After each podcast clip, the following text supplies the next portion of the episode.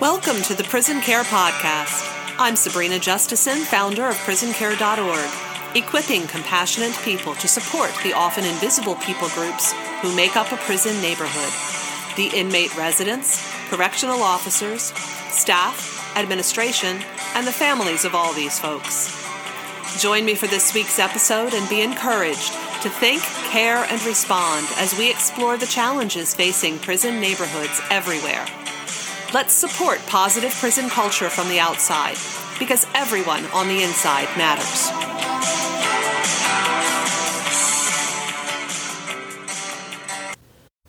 Ready to meet Dylan?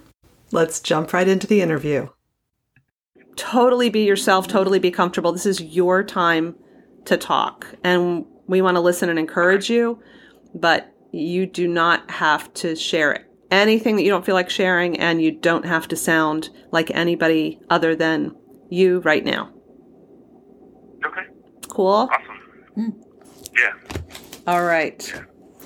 This is a really cool first for the Prison Care Podcast because we are getting to talk to a new friend on the inside today. And today we're talking with Dylan, who has agreed to share some of his experience on the inside in an effort to help us on the outside learn how to support and how to be connected in positive ways.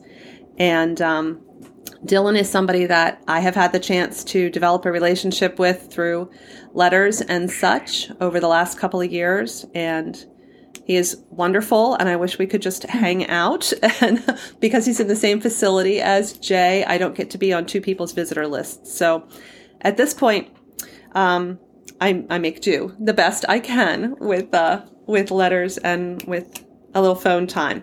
But I'm also recording today with Kym, who is community director for prison care. And she also has been forming a friendship with Dylan over the last couple of years. So we just figured we would all get together and talk a little bit. You bet. All right. So, Dylan, how do you want to start this? What- Oh, and there Oh, may be occasional barks from Finley in the background. She's a seeing eye puppy that um, that lives here. So, if she joins the conversation, just let her talk. Yeah. She doesn't usually talk long. All right. So, Dylan, tell us whatever you want to tell us about yourself. Um, I mean, there's, I don't know, uh, the basics, I guess. Um, I'm 23. I've been in prison for uh, four years now. I was in the county for a year before that. So I've been incarcerated since 18. Um, that's not really who I am. That's more where I've been for the last five years. Uh, Yep.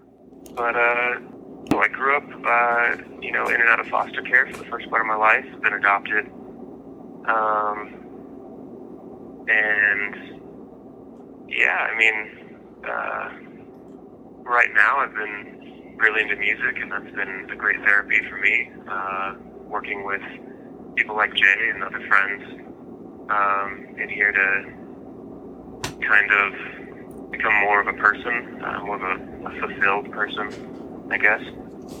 Um, yeah, that's my main. That's my main thing. Uh, I just started the dog program with Jay um, as well. We haven't talked much about the dog program on the podcast before, but tell us a little bit about you're just now getting started with that, right? Yeah, uh, I started maybe a month and a half ago. Um, it's through the organization uh, Canine Companion, Companions for Independence, and they uh, have a puppy raiser program um, throughout uh, the nation, um, in homes and other prisons and stuff. But they take uh, they take dogs, and um, as far as what we do, uh, we're part of that puppy raiser program teach them the basic obedience commands that will get them kind of prepared to do the more advanced things. Um, so when they go on to become service dogs, they they have the foundation laid for uh, that more advanced training. So we teach, you know, uh, the basic sit down uh, commands, heel. They get to learn to walk with people and interact with people in a in a kind of professional way. Um, and, uh, They're with you guys all the time, right? Like they're living in the pod with you. Is that correct? Yeah, they live uh, if you have a dog, they live in the cell with you. Oh wow. Um, so you're you get a, a level of the dogs get a level of training that um, I'm certain they don't get really anywhere else because there's like 24 seven uh, training with them pretty much. right. Um, That's so cool. and, uh, yeah. That is so cool. So you play music too, right? You're in a music incentive pod. Yep. What do you play? Got a pod with Jay. What do you play? What do you sing? What do you do? A little bit of everything, um, but mostly uh, mostly guitar. Okay. Did you play before you were incarcerated, or did you start learning after you went down? Uh, I played, but not well. Um, I uh, I started out when I was like 11, I think, playing French horn um, in in bands uh, in middle school, and then moved on to trumpet and playing in jazz bands and stuff like that. How uh, cool. And picked up guitar probably around the same time, around 11 or 12. Um, but never got serious about it, never practiced, always been self-taught, never had any lessons. And it really showed. Uh, so when I when I came to prison, um, it gave me the opportunity um, to well, when I came to the incentive, the music incentive pod, gave me the opportunity to really focus and kind of figure out. Um, and I'm still in the process of figuring out who I am, like musically, but uh, I've gotten worlds better at guitar. Uh, because there's there's no way in the, in the world I would have spent you know hours a day practicing scales and all the terrible stuff that no one wants to practice. um, but in, in here, it's it's given me that, that opportunity, and I've been lucky to to be with uh, people like Jay and others who um, were better musicians than me and helped inspire me to to get on their level. Um, so I could keep up. Honestly, that that's where it started. I just wanted to join the band, and I I had to had to learn. right. That's awesome. That's a great starting place. And then over time, it's kind of grown beyond just, I want to keep up with the band and play music. And you've had the chance to make friends and grow some relationships, right? Yeah, um, I think the first time uh, coming, developing friendships and stuff has always been difficult for me. Um, I have a hard time connecting with people, and kind of always had this mindset where uh, like I can't afford to get in school because it makes it hard to like drop ties and move on. And that's a very like fatalistic way of viewing relationships with people, but Mm. um, and it, it wasn't always conscious. It was it was just this feeling I had. So I, working through that, uh, it was almost a, re- a full regression when I came to prison. Because it's almost more so. You have to uh, cut ties with people because not there's very few people in here that are, are healthy to be in in close friendships with. Yeah. Um, but then, uh, like the first time I started hanging out with with Jay, um, I was just trying to get some like workout advice. Honestly, Hmm. uh, it was right after um, COVID kind of hit, but before it got serious and they started like locking us down and stuff. Um, so it was like the very very beginning, and he he was just working out, and I like asked for some tips, and we started working out together, and that's that's really how it started. Um, and I'd seen him around uh, in the gym because they have a music program in the gym that's now shut down. Um, I'd seen him before in there, uh, and we started talking about music and stuff too. Um, and he and someone else got involved in the band and, and made it, you know, something to be proud of. And so I wanted to be a part of that too. Uh, and that's that's where it all started. That's so cool. That is so cool. You mentioned that you were um, thrown into the foster system when you were really young, that that makes relationships complicated, which I don't think would be a surprise to anybody who hears that. Um, but now you're trying to deal with relationships in prison, and you talked about there aren't necessarily a million people that it would be healthy to be in relationship with. How do you determine who you want to reach out to? How do you how do you figure all that out?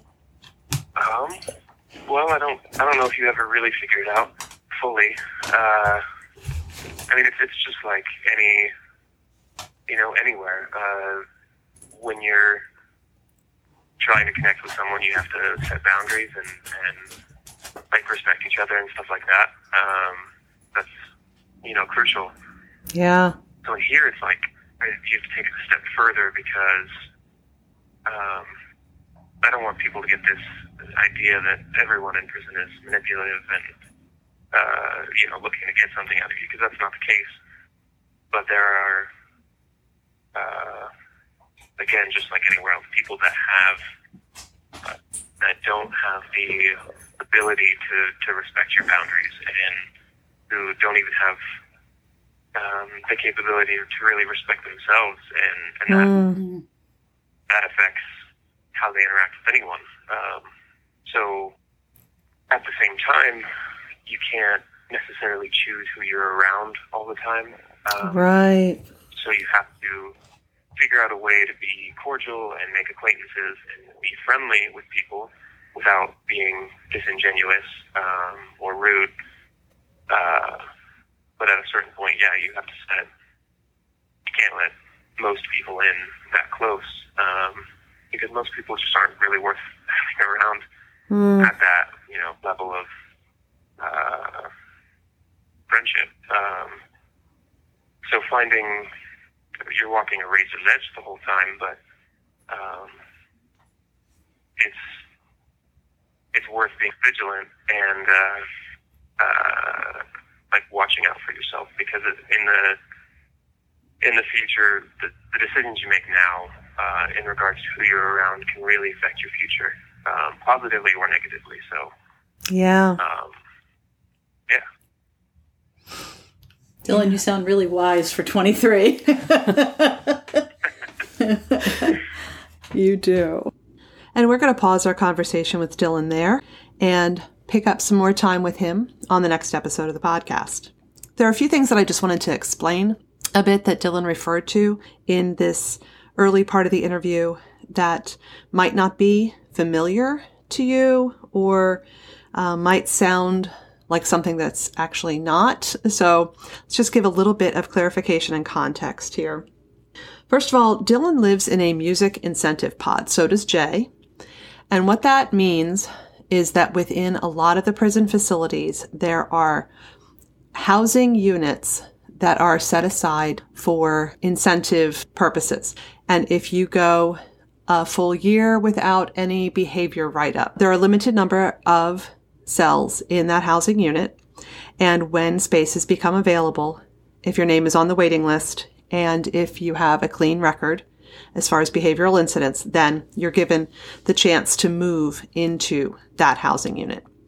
You don't get to pick your cellmate or anything, but you are moved into an area of the prison where there are, in this case, 100 guys, all of whom want to keep their record clean because they don't want to get kicked out of the incentive pod. There are a few perks when you live in there. There's a little bit nicer furniture. There's a couch that has upholstery on it instead of only plastic and metal chairs and benches. Their uh, main perk there is because they're labeled as a music pod. A lot of the people who live there are musicians. And because of grant money that was made available to their facility, they have purchased a whole bunch of really nice quality uh, musical instruments and recording equipment. And they have a music room and a band room. And there are paraprofessionals, those are resident inmates who have been given the job of overseeing the music room and the band room. They have a library system for checking out instruments. They have set hours that the music room is staffed every day by the parapros. And it's a it's a really good system. It allows people to schedule music lessons if they have the ability to play an instrument, or um, in Jay's case, he's also given voice lessons for people who want to work on their singing. And so you can you can schedule time to offer lessons within this designated space. You can schedule band practices if you find other people that you would like to play with. And Dylan mentioned that that he plays in a band with Jay and um, has played with a couple of other guys as well. And then you can also check out instruments and take them back to your cell with you. And so that's where you get this chance to, as Dylan mentioned, to practice scales all day long, all the things that nobody actually wants to practice that are necessary if you're going to become a better musician. If you're listening to this and getting the impression that this is a super cushy life, it's not. it's awkward because when we discuss a specific program in a specific facility, there are often many really good things about that program. Unfortunately, at the facility where Jay and Dylan live, this music incentive pod is one of the only programs. There's so little in terms of um, programming of any kind, really. Um, vocational skill training and fine arts and sports and athletic stuff, and then even GED and um, college classes, anything like that, right down to self help groups, um, things to better yourself, to do the work that we really want incarcerated people doing. And then um, there's very little in the way of mental health programming, addictions treatment, sex offenders um, programming that is part of their mandated sentence, even. There's just so little actually available within that facility. And it's not unique to them. They are a private facility, not a DOC. And typically, the private facilities offer very little in terms of programming because they're for profit and it costs a lot of money to offer a wide variety of programs. So instead, they'll pick a couple. They will find grant money for those very specific areas of programming. And they'll have those wonderful spots of brightness here and here that are only available to 30 or 50 or 100 guys in a facility that's close to 2,000 beds. But um, that will be all that they offer. And so you either get a spot in one of those or you have almost nothing in terms of support as you work on getting your life together and becoming someone who is going to be able to function and succeed and thrive when you are a returning citizen. So it's really complicated. When I first learned about the music program there, I was blown away by the quality of equipment that they had. But then I came to understand that, oh, they were given grant money for a specific program. All of the money had to be used. It had to be used within a certain amount of time. And so it has decked out their music room and their band room in beautiful ways. And that's certainly been a great thing for Jay, who is highly musical, and Dylan, for whom music has been healing, as he said. But there are actually a surprising number of guys living in the music pod who are not musical at all. They applied because they wanted to get out of general population and be in an incentive area where the violent incidents were significantly less. In particular, people who have a sentence that labels them a sex offender, which we'll discuss this in a future episode, but that's a very broad category when you're talking about the legal designation. But there are people who have um, a conviction that legally labels them as a sex offender, even if their crime was nothing like what you would be imagining when you hear that term. And they are typically targets in general population. They are the bottom of the pecking order or whatever, and they are frequently victims. So if they are able to get a placement in an incentive pod, they're much physically safer because the people who might want to rough them up in general population, if they're living in the incentive pod, they don't want to lose their own placement there.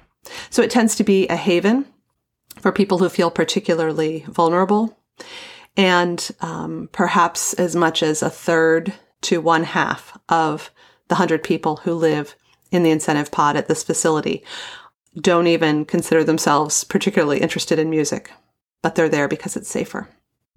So it's really complicated. And um, I just wanted to bring a little bit of, of clarity to that. I also want to close out this episode with a little bit of information about what Dylan referred to in his own story of being placed in the foster system at a very young age, spending a lot of time in foster homes before eventually being adopted.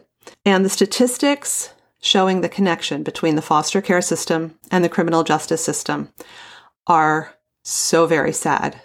We need to do better. The foster system is not doing for children what it needs to be doing. And I have no idea what the answers are for that. That's an entirely different area of discipline. And I, I know next to nothing. So I would just humbly as a human being and a citizen say, wow, I hope we can figure out a better way to take care of kids who cannot safely be left with their birth parents. Um, because the statistics indicate that one out of four kids coming out of the foster system, foster care alumni, one out of four will become a part of the criminal justice system within two years of exiting foster care. I mean, just think about that for a minute. Kids growing up in the foster care system who age out at 18. One out of four of those kids will be in court, will be arrested, will be in county jail within two years. That's just really sad. In addition, kids who have been placed in a group home instead of with individual foster parents, kids who have spent time in a group home are 2.5 times more likely to end up in the criminal justice system than those who were not in a group home. And finally, for children who have lived through five or more foster care placements, those kids, 90% of them, will end up in the criminal justice system. It's really sad and it's not good enough. And I hope that we can find a way to get what children need when they're young. And they go through the trauma that leads them to be placed in the care of the state in the first place. That's already a traumatized child. And clearly the system is not providing them with the healing that they need. Something to think about. All right, with that, we're going to wrap up this episode. I want to thank you for caring enough to want to meet Dylan. I want to thank you for listening to his story and for looking forward to the next part of his story. In this one, we talked a lot about him learning to form relationships on the inside. And in the follow up episode, we are going to talk with him about maintaining and building new relationships with people on the outside while he's incarcerated. And we're t- going to talk very specifically about what the prison care pen pal encourager model has been like for him. He's going to teach me a few things that I need to learn from somebody on the inside who experienced uh, this sudden influx of mail from strangers and what that really felt like for him. And there's some cool things that I got to learn from talking with him about that. And then we're going to talk about the magic of finding the one thing. And I'm just going to leave that all suspenseful and let you wonder what that's going to be about so that you'll be eagerly looking forward to next week's episode. If prison care is new to you, I really encourage you to visit our website at prisoncare.org you can learn so much there about what we're doing and about how you can become involved. You can give financially. We have a link there to our donations portal through PayPal, and we are delighted to see so many of you offering your support. Um, it's making it possible for this endeavor to grow more quickly than I had imagined it would be able to. And that is just so exciting that people are catching the vision and they're saying, wow, I had never thought about prisons before. And now that I'm thinking about it, I want to be a part of prison reform from the ground up on a grassroots level, on a person to person level, on a small compassion team adopting one prison facility level. And it's so exciting to me that you all are catching that vision and you're beginning to run with it. You know, the dream is to see every single prison adopted by a compassion team. That's the dream. Every prison needs a group of compassionate people on the outside who are looking for practical, simple, manageable, sustainable ways to offer support so that their culture inside the prison neighborhood becomes just a little bit less negative. It can happen. It really can. And it's going to happen because of people like you who are listening to the Prison Care Podcast.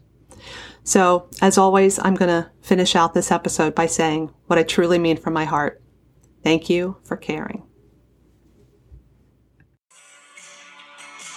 Thanks for listening to the Prison Care Podcast. Be sure to visit us at prisoncare.org. Prison Care, equipping compassionate people to support positive prison culture from the outside, because everyone on the inside matters.